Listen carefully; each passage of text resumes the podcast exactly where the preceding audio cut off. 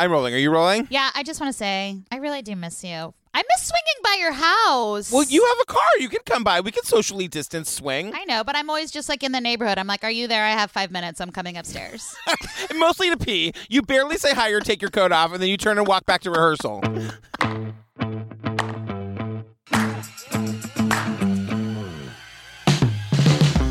Um, you guys, before we get to the show, just a couple reminders. Look, join our Facebook group. It's girl, what's it called? it's called Obsessed with Disappeared Podcast Discussion Group. I honestly, you are a very smart person. I honestly don't know why you can't remember that. Can't remember it. And then also follow us on Instagram because every Friday night at six o'clock we go live to hang out, to let Ellen make fun of me, and to talk about like the case and just kind of like be with you guys for like a half hour or so. Girl, what's the Insta handle? the Disappeared Pod. you're so cute. Your face, you're just like, what's the disappeared handle?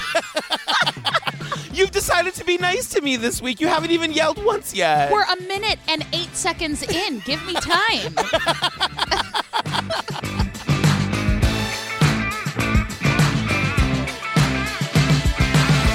Oh my god, you guys, this episode is so completely bonkers. It's called The Most Hated Woman in America. I was convinced it was about Ellen. You guys, it's not. Turns out it's not about me, but you guys, I just took a fistful of beta blockers and I encourage everyone to do the same. Eat a well balanced meal, take a walk around the block, count to a zillion, pop an edible, jog around the corner, listen to some jazz. We have a nonstop flight to Crazy Town. It's going to be a bumpy ride. Buckle your seatbelts, hunker down, and pray for daylight. Here we go. Madeline Murray O'Hair was a fearless iconoclast. You're dealing with a very stubborn woman, and I'm going to tell it to you whether you like it or not. Who eagerly took on the establishment. She was very, very intelligent, but she was also a very confrontational woman. You will not continue to talk during Yes, the ma'am, I will. Please leave the council chamber. She had many admirers, Don't touch me. but many more enemies. She was a fiery person. She did not have a problem with getting in somebody's face. Let's let them have their ticky-tacky Jesus Christ. Have you seen it? It's gringy and cheap. People were either fond of her or they hated her. When she inexplicably disappears with two members of her family, rumors flew. The conventional wisdom was that they had probably run off with almost half a million dollars of atheist funds. It almost looked like the perfect plan, but no matter who you're looking for, rich or poor, infamous or not, people make the same mistakes. Has she fled with ill gotten riches? Or has a rival found vengeance? You're dealing with a couple of pit bulls. If you slap one in the face, they're gonna bite you. And finally silenced her. I would describe him as a psychopathic killer. A four year investigation uncovers a story that is truly stranger than fiction. Right at the top, we meet this woman. Her name is Madeline Murray O'Hair. She is my kind of girl. She looks like the Wicked Witch of the West, all grown up, and she's here to scream about atheism. All right, I just want to say, Madeline, they refer to her as outspoken, right? I was like, this woman, she has no fucks to give. Like, there was a sale on fucks, and she's like, nope, I already got them for full price. I'm keeping my fucks. I'm not giving them. Like, just get ready, you guys. You really saw that joke through. You really committed. I'm really proud of you right now. I mean, but just like, I just, she is just a honey badger. I know. So it's August 28th, 1995. We're in Austin, Texas. Super cute town, by the way. I have not been to Austin, but I really, really want to. I'm not saying it's as cute as Portland, girl. Please don't come for me. I have to survive this. You know, I actually didn't know this, but I thought an atheist was someone who didn't believe in God, but it's just actually someone who like questions all authority. An atheist is a person who questions every kind of authority. Because if we can question the ultimate authority, God, who must be obeyed, we could question anything. Did you know that? No, that sounds like an anarchist. What's the difference between an anarchist and an atheist? Did you look up the wrong word, girl? No, I didn't. They said it in the documentary. Come for me. Yeah. Come for me again. Oh, Come for no. me again. no, Do no, it. no, no. You're right. Because she says the whole thing about like being an atheist is that like if you question the authority of God, then you question all authority. Right. I just I never actually thought of it that way, I guess is what I'm saying. Okay, so we are learning all about what they're calling an outspoken atheist, Madeline Murray O'Hair. And this woman and her family suddenly just like leave town. In 1995, the outspoken atheist Madeline Murray O'Hair suddenly leaves town, along with her son, John Murray, and her granddaughter, Robin. The three have been running American Atheists, a nonprofit group based in Austin, Texas.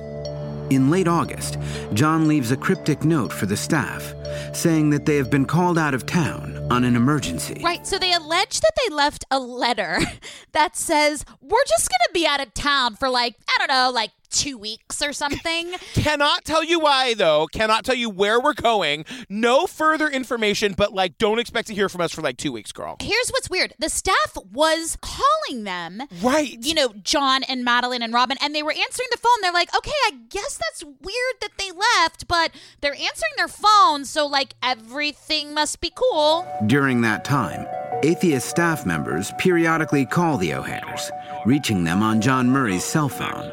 But the O'Hairs never reveal where they are or what they're doing. And again, they were reassuring that everything was okay, so okay. So they were supposed to be gone for two weeks, and now it's like all of a sudden it's stretching into like a full month. And like, I'm trying to imagine what those cell phone calls are like, where it's like, hey, girl, thanks for letting us know that you're going to be gone for four weeks. You still don't want to give us any idea of where you are, though, girl? They're like, yeah, no, we're just we're just hanging out, gotta go. And Right. you're they're just like, okay, well, he answered the phone. And then they say, like, starting September 29th that year, the calls to the cell phone just ended. September 29th was the last time anyone heard from them. This is the time where we go back in time and give a little uh, historical structure to who this badass Madeline is. Totally. And I mean badass, like some people think she's a badass, but she has a lot of enemies too. As the godmother of American atheism, Madeline Murray O'Hair had no shortage of enemies. All Christians are rude, intolerant, insulting. In 1964, Life magazine dubbed her the most hated woman in America. The most hated woman in America. Girl! I mean, honestly, I was like a little savage 1964, but okay, like we'll take it. So we're with Madeline in 1964. Girl, she does not like Christians. No. She does not like them. She'll make a speech about it. She was a Baltimore housewife. Yeah. And she filed a lawsuit against the Baltimore public school system regarding prayer in school. So that sort of like launched her into the political spotlight. I mean, that's the thing. Her son is coming home from school saying, like, hey, mom, I think it's kind of weird that we like read the Bible and pray every single morning before classes.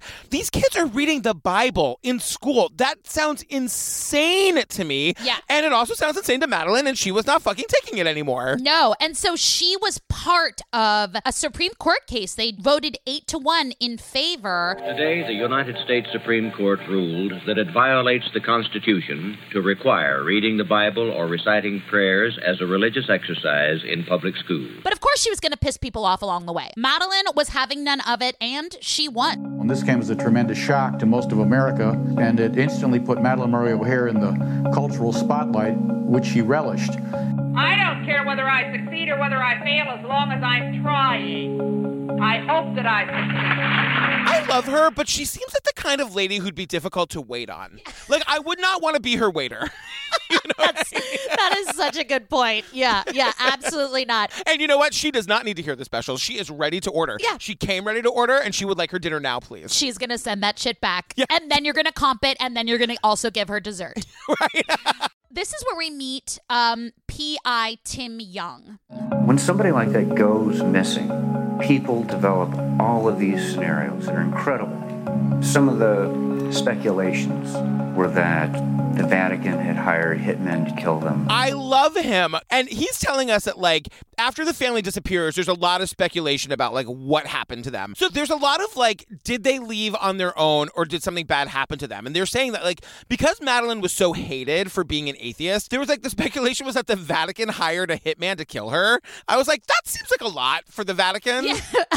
And also, a lot of people were drawing their own conclusions, but Madeline was 76. She had diabetes. She had a heart condition. So everyone is kind of going in all kinds of directions as to what happened to them. One of the ideas was that she was dying and that they were like secreting her away to bury her so that none of those dirty Christians would pray over her. Can you imagine? This is something that like does not get resolved for me. I have questions about this in the end because they say that like they believe that Madeline and the family had been like scheming and stealing from that atheist organization because they learned that like there's six hundred thousand dollars that is in like some New Zealand bank. They were preparing to actually leave the country.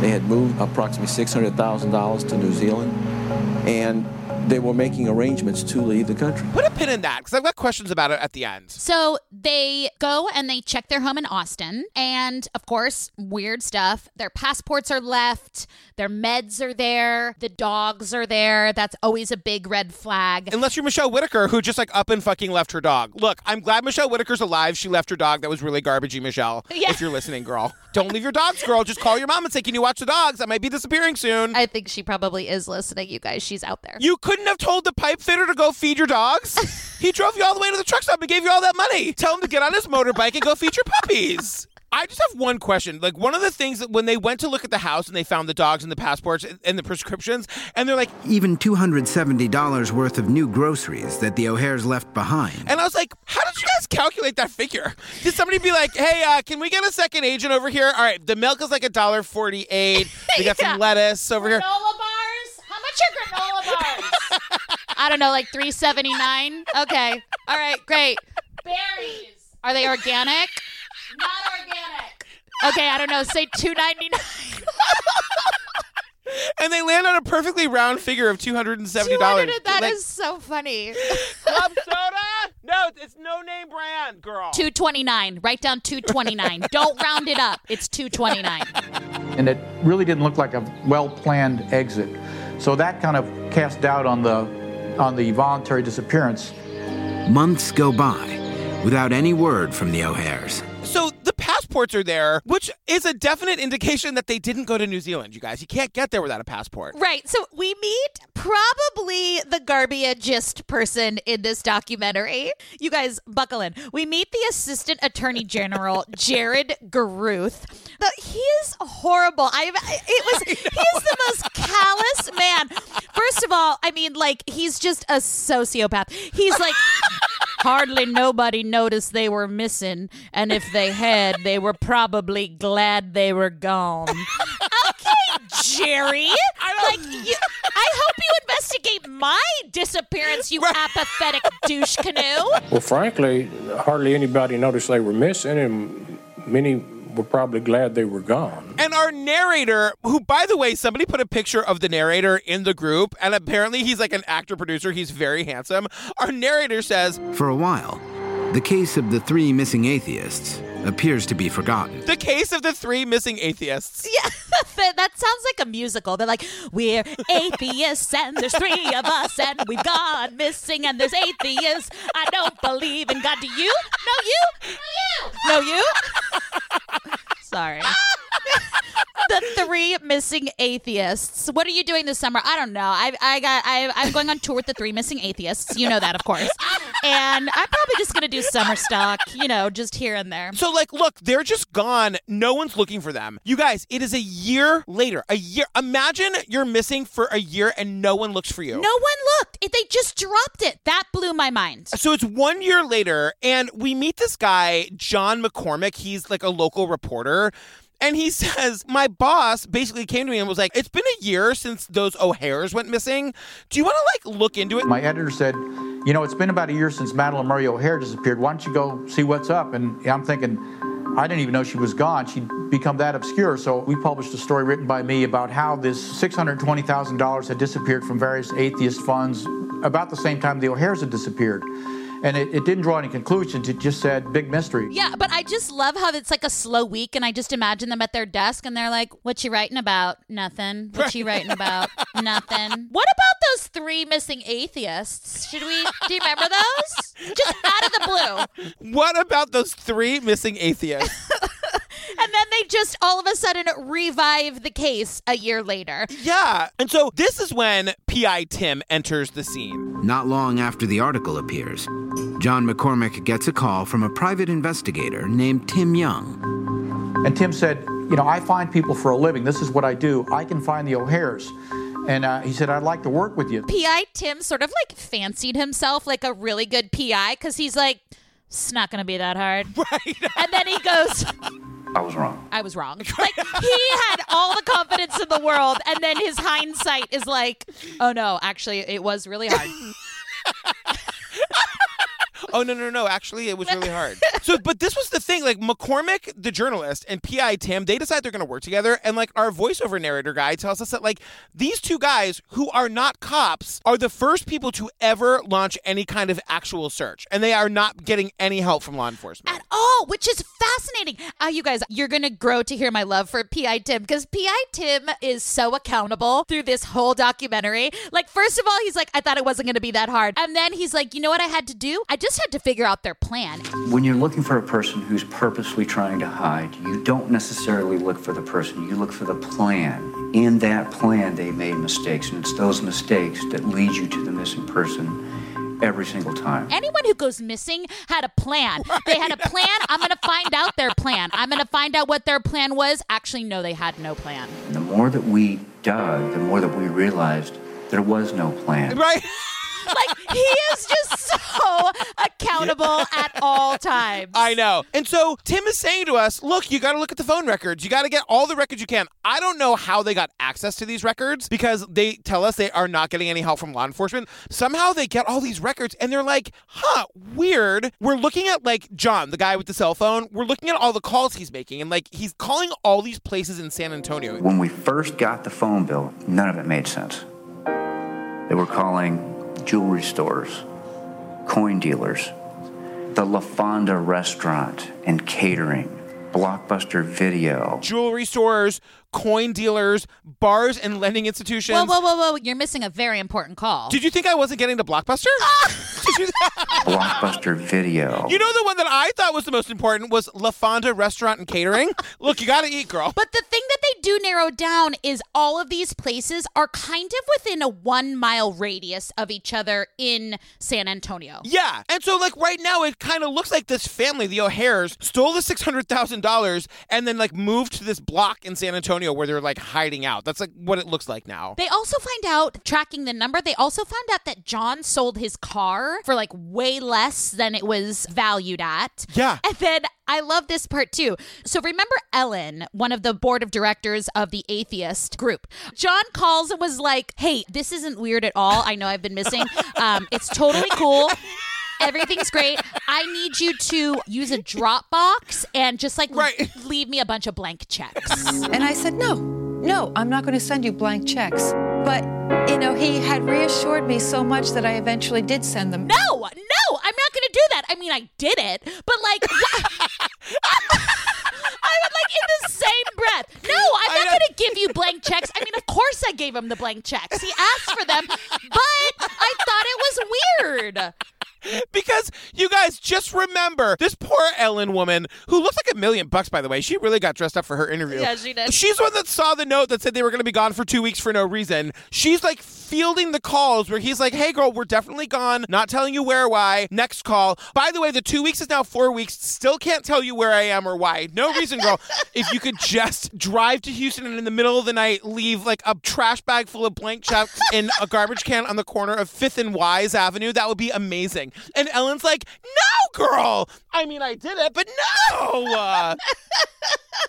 So we hear from McCormick, the reporter, and PI Tim. You guys, they hit the streets of San Antonio. These two are not taking it lying down. They are going out into the field. They are going to find these people. A year after the O'Hairs were last heard from, McCormick and Young hit the streets of San Antonio, trying to retrace their steps.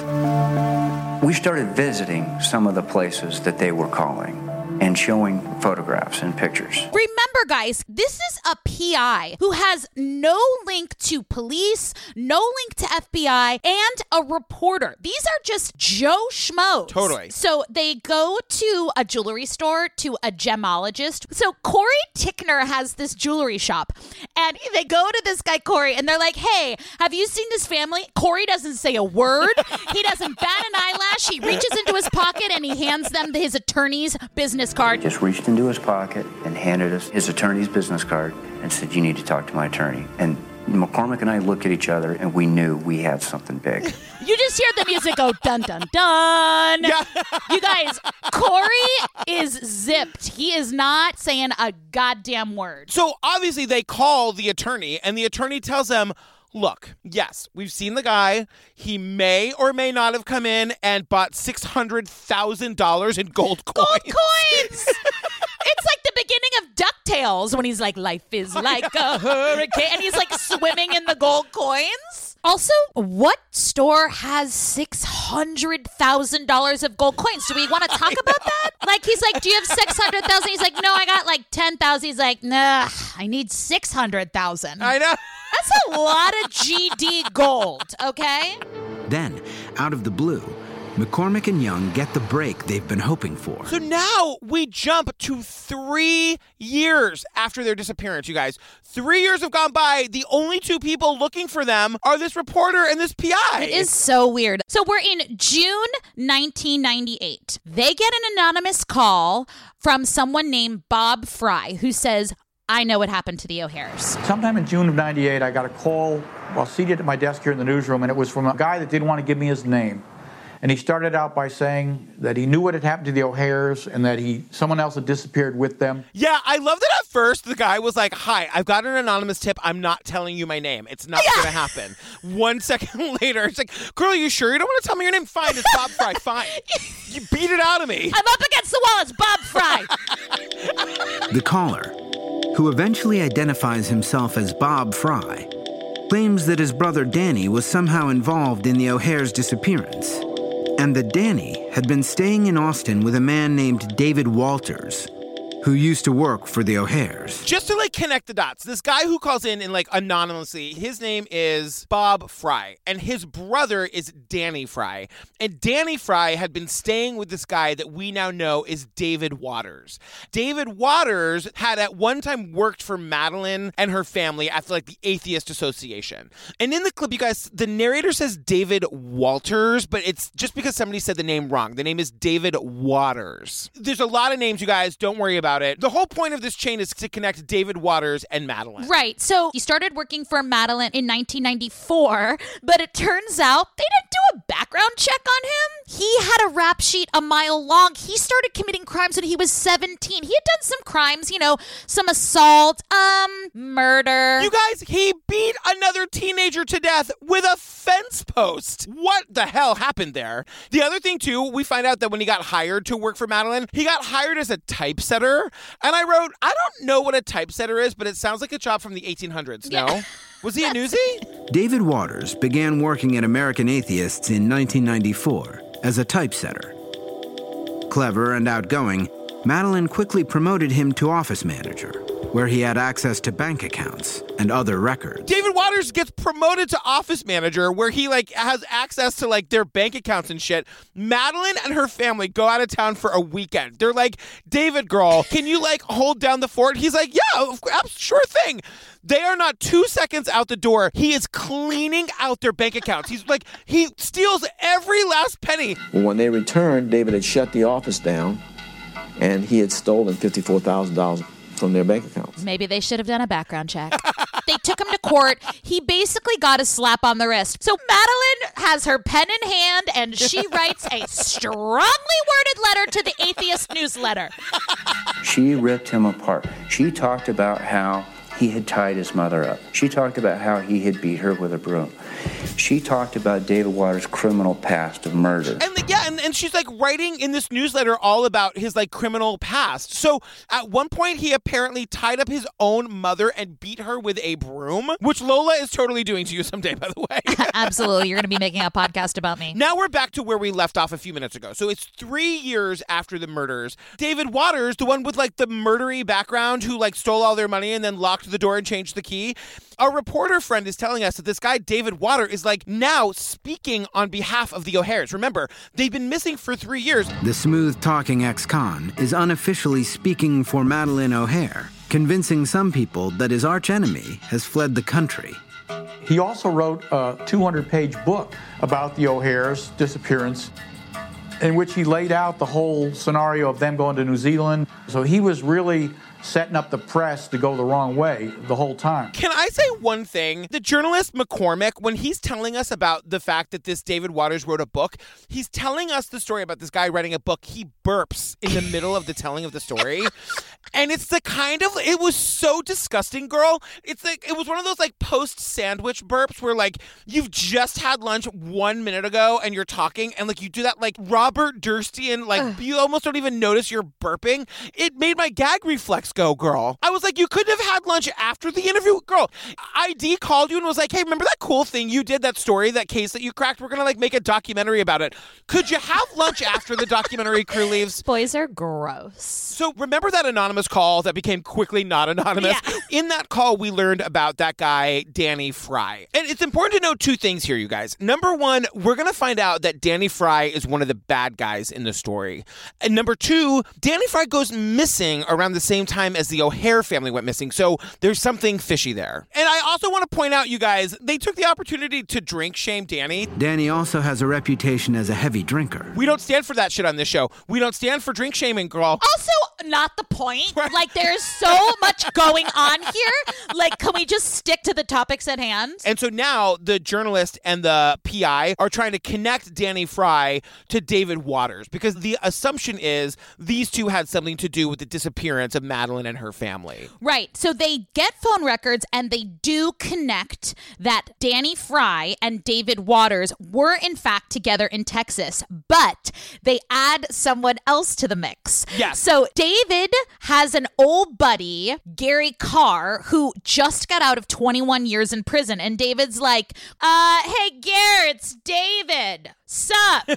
and he's like, nothing, just got out of um, prison for, you know, 21 years in prison for kidnapping, robbery, rape, the usual. The huge. He's like, cool. Do you want to go, like, do some stuff with us? And he's like, yeah, like, wh- what are you guys doing? So now, Fry, Waters, and Karr, okay, they are all together. Right. And so these are our three bad guys. But one of these guys is not like the other two guys because according to the cops, David Fry is like a good bad guy. So the cops want to talk to him, but he's nowhere to be found. Danny Fry had a conscience, and we thought it was awfully interesting that the one guy that's probably going to talk has also fallen off the face of the earth. So PI Tim and the reporter are really looking into these bad guys, right? They're trying to figure out where they were at the time the O'Hairs went missing. Tracing calls among all three suspected kidnappers and their girlfriends, Tim Young also discovers the Warren Inn, the San Antonio hideout where he thinks the O'Hairs were kept. So what happens here is that like they're looking at all of the phone records between the three bad guys and they realize they're all centered around this place called the Warren Inn and we see like it's it's like a it's like a shitty hotel. And it's right in the middle of that 1 mile radius where the PI and the journalists have been able to trace the O'Hair family, the missing family. So to really bottom line it here guys, the three bad guys and the O'Hair family were in the same place at the same time, which means that the bad guys had to have kidnapped the O'Hair family. We still have our square mile grid where the O'Hairs were, and then all of a sudden we started putting waters in that same square mile, Fry in that same square mile, and Gary Karr in that same square mile. And so the PI and the journalist are like, okay, we got to do something about this. And so the journalist and the PI have very differing ideas of what they're going to do. They have a fight. Tim really didn't want me to write the story at that point. He and I had a real difference of opinion because a private investigator's responsibility, if he knows a crime is committed, is to go to the authorities. A newspaper reporter's responsibility is to write the story. Yeah, the journalist wants to write the story. He thinks that he is like morally obligated to write the story about it. And the PI is like, no, girl, this is above our pay grade. We got to take this shit to the police. McCormick says they parted paths. So that that point we parted paths. That's when we had our divorce. I was like, oh, he mixed up his metaphors, parted ways, took different. Like I was like, oh. He's like, can I take that again? They're like, no, no, no, no, no, we can't. We're just gonna say parted paths. That's not the metaphor. So what happens is August 13th, 1998, the PI writes a report, a full detailed report of what they've decided happened. Like, police, you didn't do an investigation, we did it for you. Here it is on a silver platter. And he says, he's like, he looks at the camera and he's like, I literally thought within minutes I'd be getting a phone call. Nothing. Next day, nothing. And so then he's like, well, then I contacted the FBI. And then the announcer's like, yeah, but girl, the FBI didn't do anything either. And then Tim, Mr. Accountable, says, McCormick had said law enforcement wasn't going to do anything about it.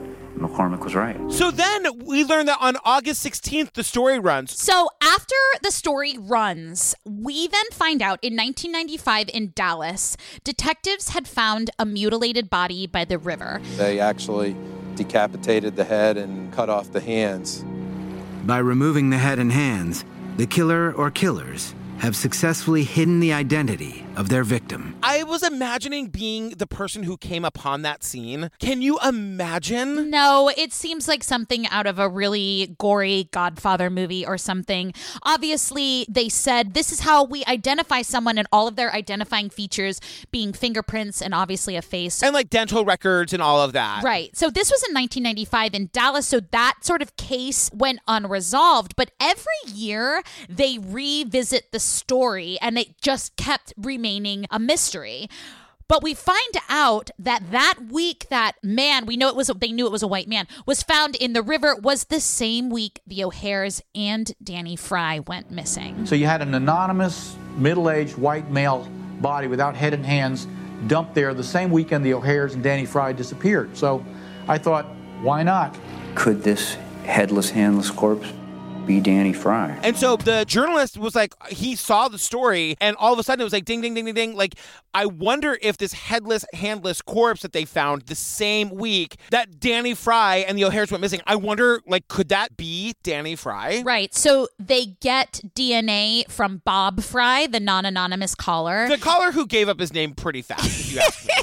he gave it up pretty fast, you guys. He really did. I'm Um, sorry, you said you did, sir. You said you didn't want to give up your name. Oh, it's Bob Fry. It's Bob Fry. I'm Bob Fry.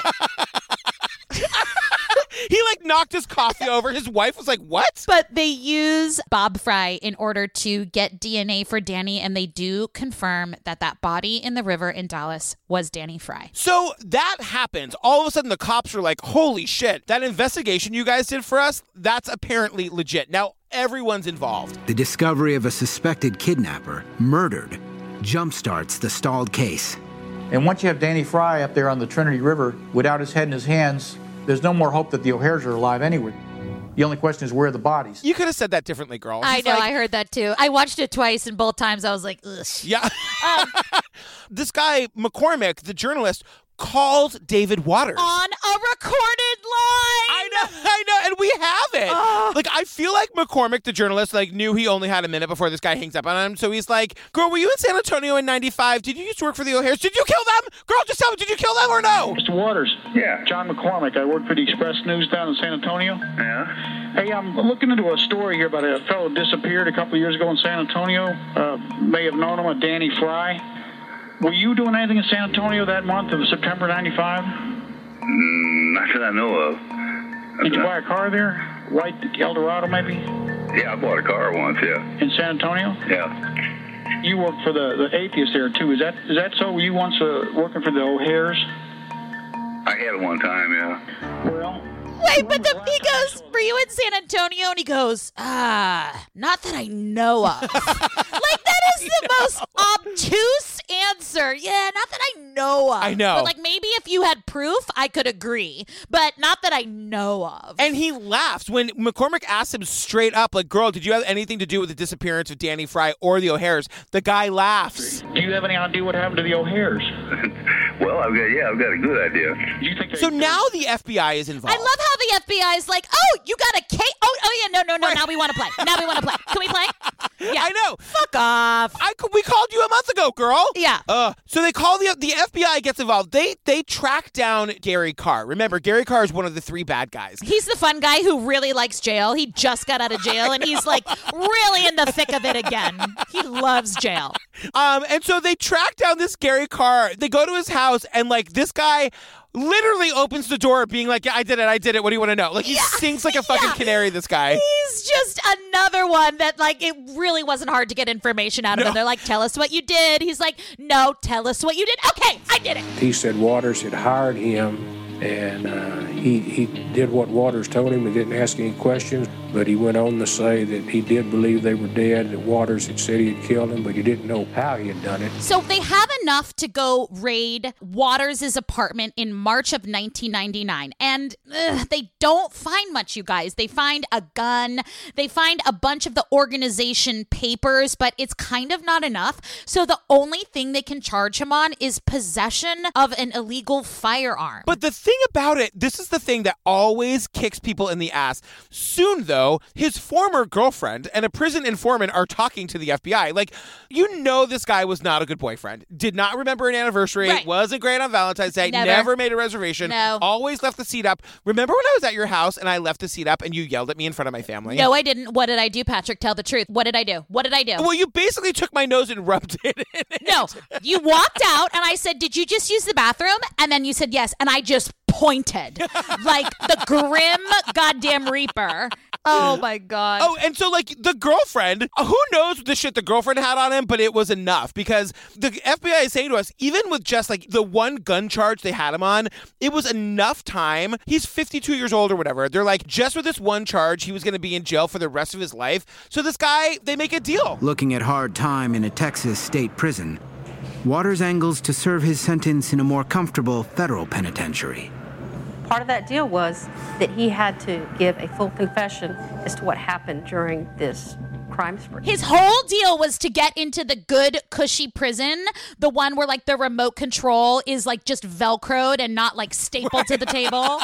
That's all he wanted. Yeah, and the deal is that he's got to tell them the details of what happened to the O'Hairs, and he sings like a canary, you guys. And we learn, you know, August 27th, 1995, he kidnapped the O'Hairs at gunpoint. Ooh, yeah. After kidnapping the O'Hairs at gunpoint, Waters, Fry, and Karr drive them from Austin to San Antonio, confining them at the Warren Inn. Here, the kidnappers lay low until the O'Hairs can empty their bank accounts, including some $600,000 from a New Zealand bank. With the O'Hairs' cash, Waters plans to have Jon Murray purchase the untraceable gold coins. And they drive from Austin to San Antonio. They confine them at the Warren, and it's all the shit that our PI friend and the investigator figured out on their own. So, like, Waters decides when they get them to this, like, seedy hotel, they've got to lay low until they can empty their bank accounts. Including the $600,000 from New Zealand. Now, look, this is not what we're talking about right now, but we never really get an answer on that $600,000 in the bank account in New Zealand. Like, did the atheist actually steal that money and put it in that bank account and this guy knew about it? Or was it legit? Like, no one, we never find out. I mean, that's like never answered. And also, why it was sent offshore was also never answered. But Waters has to get the $600,000 back from New Zealand. And that takes a month, you guys. So they're waiting for this money to come while they're staying in the inn. So there's this weird thing. So remember, Jon is the son of Madalyn, and he's basically taken orders from this really indignant, strong woman his whole life. it's like, it, it's our dynamic. You guys, imagine Jon is me and he lives with Ellen. Right. Like I've just been barking orders at you for the past 20 years and you like, you know, sit, stay. I just do what you say because the alternative is too terrifying to think about, for example. Yeah, obviously. Yeah, I'm like, give me a podcast. And you're like, okay. so give me Daily Harvest. You're like, okay. Um, shoveling them from my freezer into your bag. You guys, it really happened. She, she thought we weren't going to see. She was stealing Daily Harvest out of my freezer while I was home. You're a monster. Okay, so Jon has this weird connection to Waters. He like believes that everything is gonna be okay. Now, David Waters, one of the smart things he did was he didn't deal with Madalyn, he dealt with Jon. I believe that Jon Murray trusted David Waters.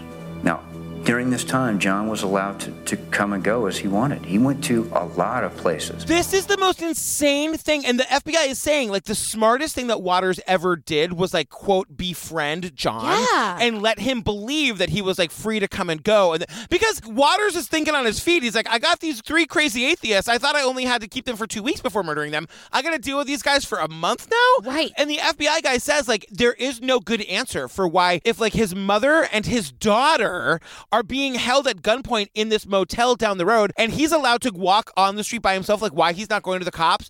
The only answer they can give is because he's been so browbeaten by this woman. Please, Yeah. You think I didn't hear the misogyny in that? He's been so browbeaten by this woman, his mother, that he's like used to living like this. Like this is just normal for him. Right. So once they do get the $600,000 wire transfer from New Zealand, he's like, hey, real quick, will you take this money, just this $600,000 cash? I'm going to give it to you. I'm going to put it in this bucket or whatever. And just do me a favor and go get $600,000 worth of gold coins real fast. You guys, this is where the gold coins thing happens. Remember, he's got a super big beard. He stinks. Yeah. And he's going to be scented to get these gold coins. So once they have the gold coins, Waters has no more use for the O'Hairs. Those gold coins, we believe, were picked up the day the O'Hairs were murdered. Once David and Gary and Danny had the gold coins in their possession, they no longer had a need for the O'Hairs. And we get, we're not going to play any of this, but like, we get this like really graphic telling of how, because remember, Waters confessed to the whole thing. So he's telling them everything. He's tell, he kills Jon first, and then he kills the mom and the granddaughter. It's fucking brutal and awful. And they roll them up in like the bedding from the motel. Also, like, they were in this motel room for an entire month. And again, how no one saw this. They put them in a cargo van. They drive them back to Austin because remember at this point they're in the Warren Inn in San Antonio. Yeah. They drive them back to Austin to a storage facility and then they call their buddy Gary. Now remember the reason nothing can be tracked back to David is David brilliantly used Gary as a shield. Gary was the one who rented all the hotel rooms, rented the car, Yeah. bought everything. So he was like, "Hey, Gare, um, hey, girl, hey, hey, I know you just got out of prison for 21 years. Could you do me one more favor? Yeah, I have these bodies. At a self storage facility, Waters claims that he and Danny Fry both offer Gary Karr an extra $25,000 if he'll do the dirty work. Yeah, and this is where we learn that like they pay Gary twenty five thousand dollars to like go into this like storage facility and like dismember these bodies and put them in drums. You guys, we're seeing a reenactment of it, and like on the screen it says reenactment, and I went, "We know it's a reenactment, girl. I know. We know that Gary didn't like take home video footage of this and then give it to IDDU. it says reenactment. Oh, really, girl? Someone's at home going, Did you see this? They have footage. Oh, no, wait. Oh no. Oh, no, wait. That says reenactment. You know what? That says reenactment. they're in the booth and they're like, "This looks really realistic. We should really let them know this is not real. You guys, it's a reenactment." Does anybody know how to do a Chiron that says reenactment? They'll know it's reenactment. No, no, we should tell them. this is good. Sally the set dresser made this look amazing. No, I think they're gonna know you guys. I think they're gonna Oh, be able to figure it so- out. it- no, they're not gonna be. No, did she say they are? They're not gonna be able to figure it out. Again, I love that the ID edit bays, uh, they're all spaced like 89 feet apart. They have to just scream down the hallway. they're not going to be able to figure it out. You No, we really have to put it in. It says reenactment. Is reenactment hyphenated? I don't know. Did we get a dictionary in here? Anyone know if there's a hyphen in reenactment? Oh my God, I'm sweating. So, like, after mutilating these corpses and stuffing them into barrels, Danny starts to, like, freak out. The kidnapping, murder, and gore is getting to Danny Fry. Danny started to become concerned.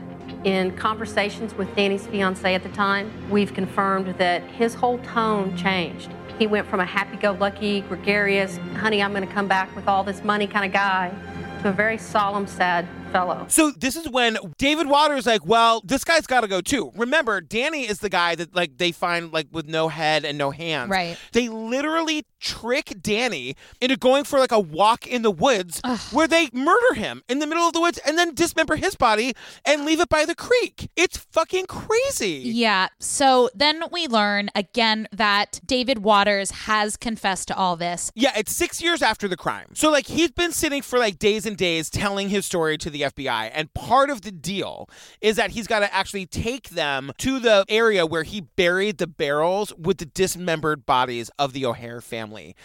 And so he did. And then, like, this FBI lady does this thing that I cannot, st- I fucking hate it when they do this in these docuseries. She's like, the thing about David Waters, he was brilliant. David Waters is one of the most intelligent individuals I've ever met. Calm, cool, collected, charismatic, but he is also a psychopath. And I'm like, shut up. Why are you doing this? Like, why are we giving him a compliment? Yeah, no, I, I agree. And I actually, for that matter, don't actually think he was that smart. Like, he was in and out of prison for years. I think the only smart thing he did was maybe getting Jon on his side because if Jon had had an inkling that things were going to go awry, he could have gone to the cops, but he didn't. He kept going back to the Warren Inn. Yeah, because my PI, the, our PI friend, he makes the best point. We've got this lady calling him a genius. He was so smart for like creating the perfect plan and nobody ever looked into it and whatever. And he's like, he didn't create the perfect plan, you guys. He picked the perfect victim. David Waters didn't have to come up with the perfect plan to get away with kidnapping and murder. All he needed were the perfect victims. You think about it. Nobody looked for these folks. That's the perfect victim. And that's true. Nobody did. I mean, these two guys, I have never heard of this. They're just two essentially civilians who cracked this case. So then it turns out that David did go to prison, and two years later, in 2004, he died in prison of lung cancer. Bye. Bye. The best part of the ending was we learned, you guys, he did all of this shit. He had to live with these people in a hotel room for a month. Like, this guy is the world's worst garbage. But, you know, the whole idea was he was going to get these $600,000 in gold coins. You guys, like, the day after he got the coins, his little storage unit got broken into and the money got stolen. He never got the money. David Waters never got to enjoy the gold he so patiently stole. Not long after he stashed the $600,000 in coins in a self storage unit, it was burglarized. A random break in by another group of thieves. Can you? He did all of that for nothing. These people died. They were brutally murdered for nothing. The guy never got the money. And it ends the way it begins. It's like a round table of being like, so the thing about Madalyn O'Hair was she was just a really fucking terrible person. One shouldn't forget that even though Madalyn Murray O'Hair was a, a vulgar, loud person, she was also very much right about the issues. She was a person who was involved with a pivotal lawsuit that established the constitutionality of the separation of church and state, which I hold to be one of the fundamental planks of, of our democracy. I mean, she was on the right side of history with basically everything she said, but like she was no fun at a cocktail party. That's what they say about her. Also, it should be said that Karr, who got like pulled into it, he is also serving a life sentence. All right, say something funny to end it. Oh my god, I I don't know. My boobs are huge. Honestly, I, this was. I mean, I don't know.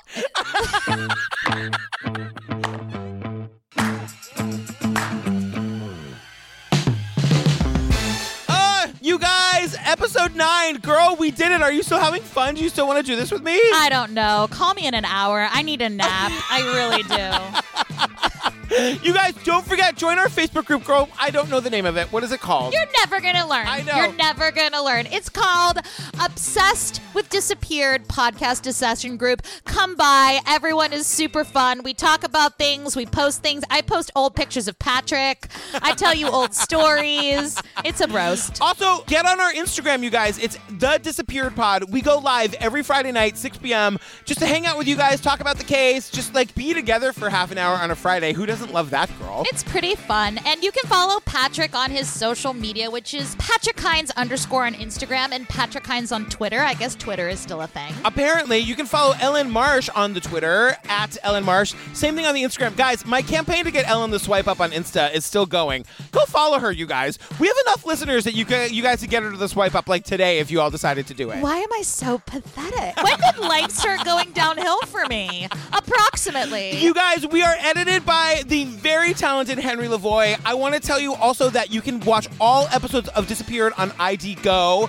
Go do it, watch along with us. Um, and we love you. Do we have anything else we need to say this week, girl? No, I'm exhausted. I'm really exhausted. I know. You're looking at me on FaceTime. I just took my hair down. I'm a. I'm, I'm a mess. You guys, if you're loving the show, tell a friend about us. I love growing this audience. I want more people to find us and get into this community with us. And that's it. That's my last request. I love you. And I love you, girl. I love you so much. All right, bye. Bye. Oh, I think I aged. I think I just aged. The thing that sort of raised flags with like the anarchist, not anarchist, what is it? The thing that raised. um, do you think P.I. Tim knows P.I. Penny? No, right? Don't worry. I thought the sign said germologist. I thought this was taking a left turn. It said gemologist. DuckTales, woo! Tales of daring, do good, and DuckTales, woo! I am spent. Like I feel like I just like jogged a mile. Is a mile far? I don't know. Should I say more? Should I be more hyperbolic? I feel I just jogged ten miles. Is a I don't know. How far is a mile? Anyone know how far a mile is? Are you tired after jogging a mile or no? no, say something more. Five miles.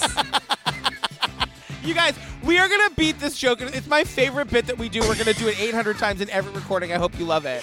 Everyone's just gonna like unsubscribe.